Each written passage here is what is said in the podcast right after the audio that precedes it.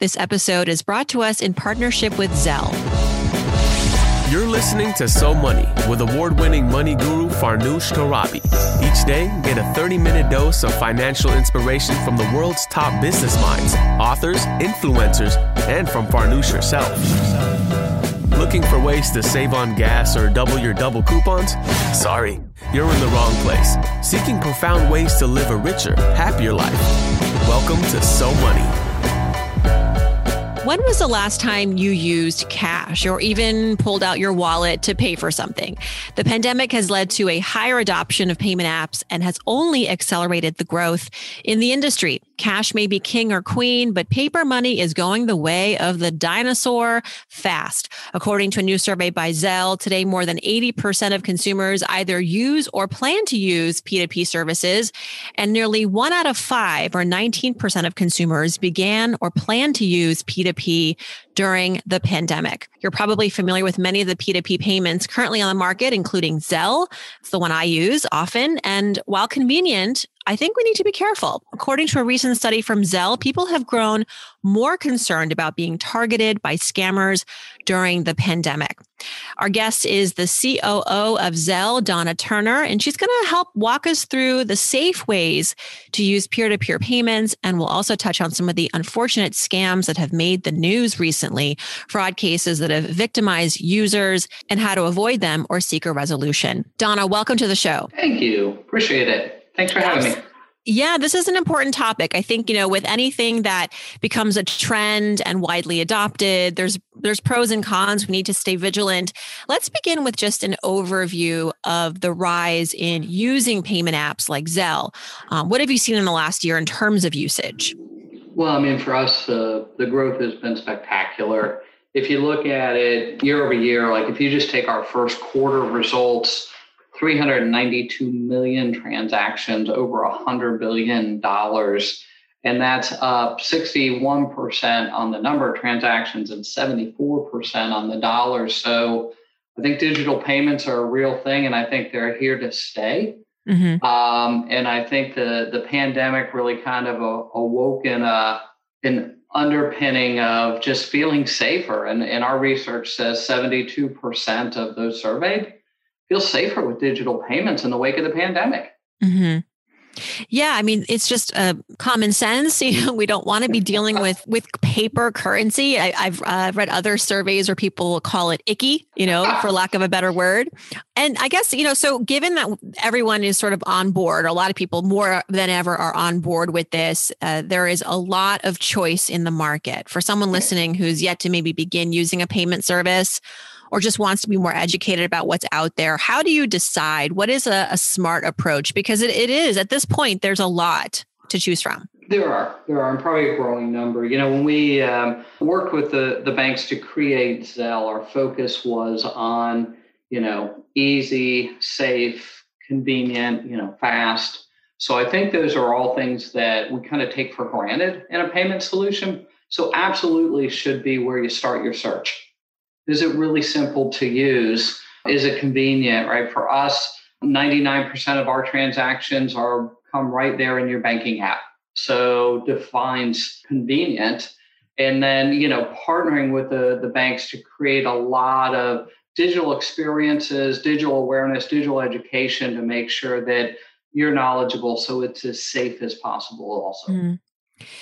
And you mentioned, you know, the partnerships that Zelle has with banks, and that's something that's quite a differentiator uh, um, against all these other tools and services. Walk us through the experience of using Zelle for those of us who aren't familiar. Sure. I go into my bank app. For me, I'm a Bank of America customer. So I, at the bottom, it says transfer slash Zelle. I click on that. So if I'm a first time user, the first thing I want to establish for myself is what account do I want to send and receive money? So say it's just checking account. So I go into the checking account and then I say, okay, well, how do I want people to identify me? We'll refer to it as your token. So for me, that's my cell phone number, could be my mm-hmm. email.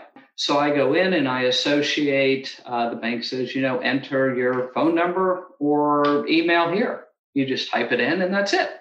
At that point, Farnoosh, if you and I want to uh, split the bill for dinner, goes from your bank account right to my bank account. There's no intermediary, no paying for instant transfer fees. It's just bank to bank and it's there let's shift gears a little bit to the, the news. Unfortunately, things can go awry. We've been reading about it, and there are risks to using any sort of payment service. And in fact, Zelle found that consumer concern about scam and fraud has jumped throughout the pandemic. Can you tell us about, you know, what are some of the things to look out for? Yeah, I think there's a couple ways to really think about payments in in general. And it really comes down to when you're talking P2P solutions, right? Only pay people you know and trust. Think about it with cash. Think about it as cash. Think about it as we did with cash, right? Mm-hmm. Um, and then you want to think about it in two different ways. Unauthorized. I just, I didn't do that transaction, right? Then you immediately contact your bank, you tell them, and they follow all their normal protocols to make sure that that's researched and, and reimbursed if, if that's accurate. And then you think about really authorized but unintended. Okay, yeah, I did send that money, but the outcome was not what I intended. I, I thought I was going to get a puppy out of that. Yeah. So those are really where your scams fall. You know, so there's for unauthorized, think about everything your bank has available to you, right? They know you, make sure you have a strong password, you know, a unique logon take advantage of all their alerts, take advantage of everything they have. It's there for a reason mm-hmm. and they know you.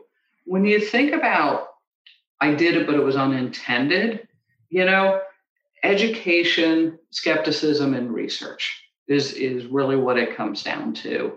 Um, and I can't emphasize those three things uh, enough. Yeah, you talked about those puppies. We're going to get to that headline in, in a moment, but just to keep with this point, this very important point for a little bit longer. You know, I think you're right about whatever you can do to basically fortify your, especially with Zelle, if you're, if you're, if it's mostly accessed through your bank's app, you know, if your bank is offering you, if your bank's app is offering you face recognition or an extra layer of security before you can get into the app, sign up for it now more than ever, especially if like if you lose your phone, which, or, you know, I have done that. This happens to the best of us. We do leave our phones in places.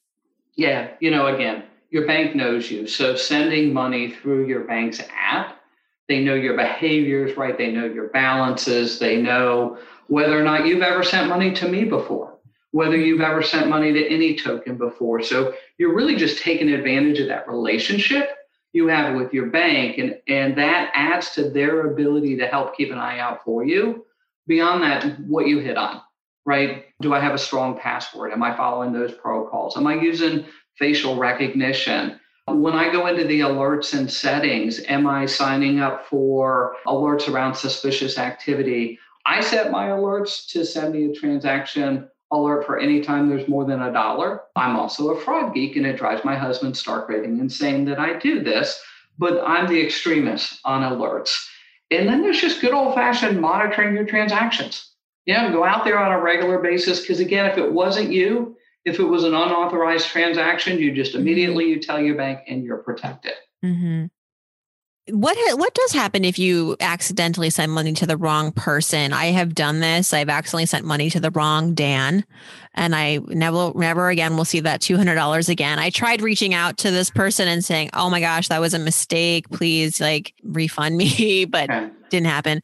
I don't know. I want to give him the benefit of the doubt and think he wasn't stealing my money. You know, maybe he just didn't realize it because again, this has become such commonplace. Maybe he thought another Farnoosh was sending him two hundred dollars legitimately. Um, but tell us about that because I think that you know, with the fastness of our lives today and just the ease of using a lot of these apps, there can be some human error naturally. Yeah. So I think one of the things the bank are going to do for you, you know, immediately that we learned early on was, hey, that happens. Maybe you've got two Dan's in your contacts. Maybe you miskey a, a digit and it happens to belong um, to someone else. So now you, when you go to initiate a payment to me, you should get a response back that said, this $200 is going to Donna. Are you sure? So that kind of weeded out everything except those real edge cases where one Dan gets another Dan and they happen to have the, you know, the odds of you having a token that's one number off but the same not name, we really feel like we covered 99.999% of that verification. And then there's some things that happen behind the scenes that, again, look for, hey, you've never sent to this Dan before. And those are things I think that we're going to try and really power through and, and have all the banks be able to bring to life here in the coming months. You know, I think beyond that, though, because Zelle is powered by the banks, you call your bank and you say, "Hey, I didn't intend it." There, there is protocols where they can reach out to that other bank, okay, and say, "Hey, Farnoosh didn't mean to send that money. Can you retrieve that money?" Mm-hmm. Now, it's dependent on erroneous Dan to cooperate. Right. in this situation. but maybe he'll take the bank more seriously than me. Exactly. Um, have an advocate in the bank on your side, at least in that. Yeah. Sense. I also find it's helpful, even if you know who you're sending the money to and it's but it's your first time and you just want to be like a thousand percent sure send something nominal like two dollars right and just say hey did that go through and then if it did uh, obviously you know you, you feel much more comfortable about that yeah i 100% agree with you I, I tell people send a dollar I do exactly the same thing. You know, send a dollar. Hey, even if you're just like, how does this thing work? It's a great way to just test drive it. Send a dollar to yeah. a friend, and then you know, request it back. So, uh, really quick, curious, you know, you talked about all these additional users since the pandemic, which makes a lot of sense. But what was the hesitation before, perhaps? Like, what was the, what was it about the pandemic, other than just people not wanting to obviously deal with cash, that got those who are maybe on the fence to go, okay, yeah, this, this is fine. I can do this. I think it's where uh, awareness meets demand you know, and, and you can argue which came first. The pandemic clearly increased demand. Mm-hmm. You know, I needed to, you know, what we saw was people were continuing to pay rent, split rent. But we saw instead of splitting the dinner bill, people were splitting grocery bills. So you had to have a way to do this that didn't no longer involve cash and checks. Mm-hmm. So I think the awareness of alternative solutions met with obviously a surge in demand. And hey, the good news for all of us is that you know there were solutions like Zelle out there available to fill that need. I want to turn to some of the major headlines related to the topic of payment services and fraud. There was that famous piece in the New York Times about how some innocent folks were getting scammed, believing they were being awarded grant money from Mackenzie Scott's foundation. Mm. Um, you know, she is the billionaire, novelist, philanthropist, formerly Jeff Bezos' wife. So, long story short, in that piece, scammers were pretending to be Mackenzie Scott, or at least people from her team, and contacting those who are already out there, you know, asking for money for various things, maybe um, raising money for a medical bill or a charity drive, and finding, oh wow, I, I, qualified for you know some grant money, which at the time she was out there giving away a lot of money, so it didn't really seem unlikely, perhaps. But then, of course, to get the money, these people were asked to you know log in, uh, log into a sort of foreign bank and um, create a tax number and pay fees which is I feel like whenever there's a request for money to receive money that's like to me the biggest red flag. And you know tell us about you know what what could have gone better for these folks who uh, unfortunately became victims. There was one woman who was out $7,900 at the end of it. Um, and it was, it's sad because she was trying to raise money for her son's illness. And now she's further in the hole and was unable to reclaim it with the help of her bank or her credit card company. So this is obviously very elaborate and i think this was probably like for her a conversation with these fraudsters that that like lasted like long time. And she did some research. She said in the article you know i did a little bit of background checking and it seemed really legit to me. There was a legitimate bank name that they used. What more could she have done to avoid this? So you know farnoosh come back to skepticism education and mm-hmm. research. I think skepticism here and in a couple different fronts, and it's just the reality of the world we live in. So I was chosen. Well, why was I chosen? You know, if I go out a channel and I do research, does this kind of fit the profile of where funds were being channeled to? Um, so that kind of gets into the education, it gets into a bit of research, but it's funneled by skepticism.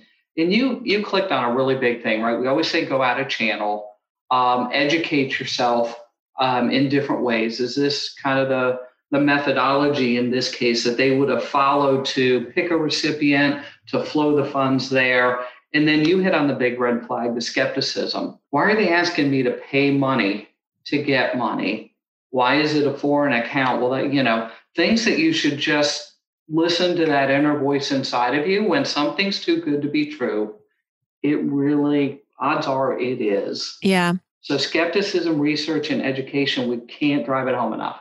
Yeah, I feel for this woman because, you know, she was really wanting it to be true because mm-hmm. already she, and, and they know who to go after, right? If you, you have to also understand yourself. Like, are you putting yourself out there as somebody who is in financial need? You know, because then scams like this are going to come right to your doorstep eh, or more likely to come to your doorstep because these researchers, these scammers, I should say, they do their research.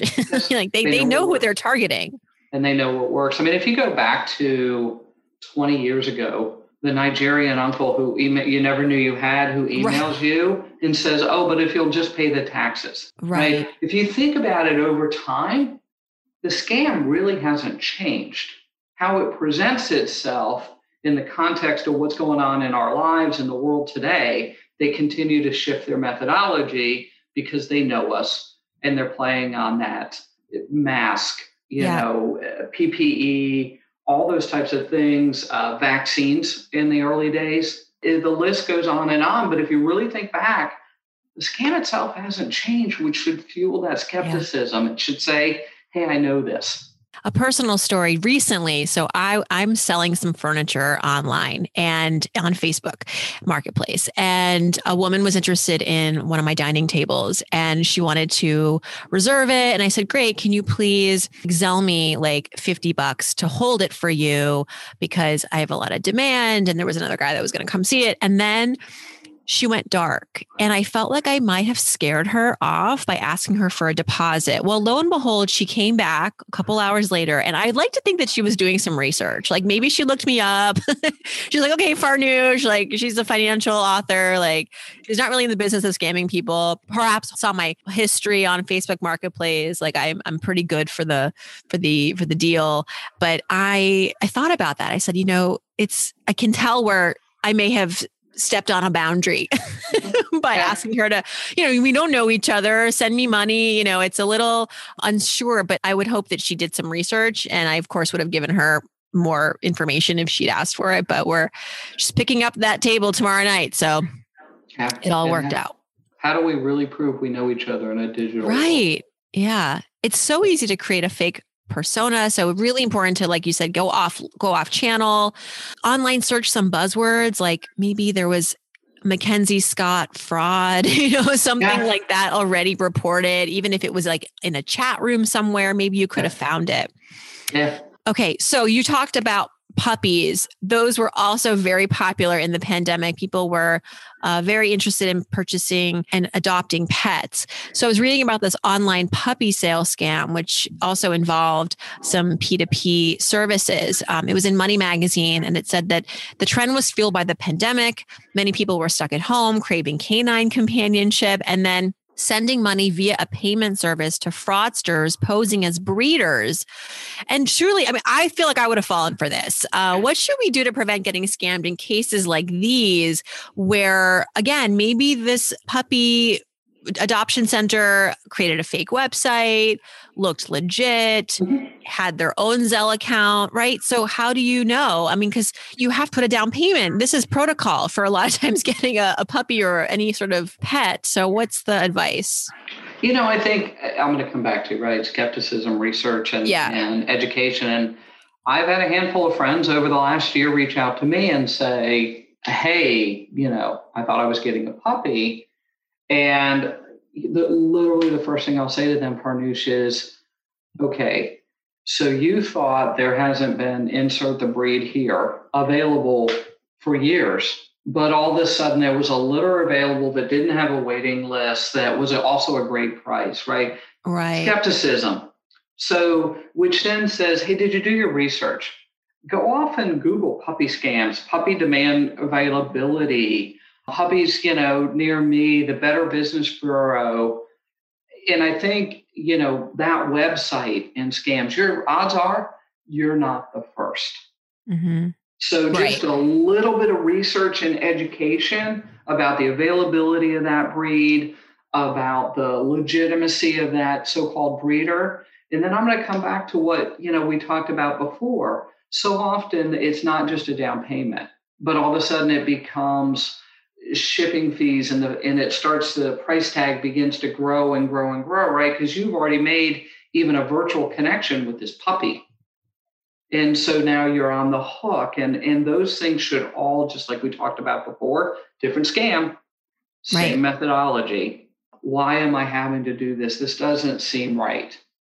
So healthy skepticism do your research make sure you're educated. That's the best possible defense so, Donna, before we go, any insights into the future of this space, right? And how the technology may get stronger? What are the areas that, that companies like Zelle are looking to increasing to increase fortification or um, eh, where where is the education gap right what what are some of the um, things that are on your to-do list in 2021 with regards to security and payment services you know i think some of the things we're going to continue to do um, with this real kind of surge in digital awareness, digital payment usage is continue um, the importance of digital education. You know, we do a lot of work with old, uh, older adult technology around, um, hey, this is your banking app. This is how you use it. All those things we talked about earlier. Take advantage of everything your bank has available to you. Then I think there's just broadly our Pay It Safe campaign comes back to broad awareness, broad education only pay people you know and trust. Listen, digital payments are awesome. Like you said, I I couldn't tell you the last time I had cash. Um, but understand it, know how to use it safely. So it's really an effective tool for you. And then I think because of the power of the collaboration of banks coming together to offer Zelle, continue to do more and more behind the scenes. Hey, have I ever seen Farnoosh? Even though I'm not sending within the same bank, but beginning to work across banks to say, listen, we've never seen Farnoosh get a payment from that person before. Are we sure? Mm-hmm. You know, and, and you'll probably see some changes eh, coming around that, more and more ways to use Zelle, more and more places to use Zelle, but it really comes down to, you know, again, that experience, that confidence you have in it, and taking advantage of the fact that it's brought to you by your bank so they know you and it's going to be easy, it's going to be fast, it's going to be safe. Donna Turner, thanks so much for spending some of your day with us and educating us. It's been a pleasure. Thank you so much, Farnoosh. Really appreciate it. And everyone listening, for more information, check out zellepay.com forward slash pay dash it dash safe. We'll have that on our website as well.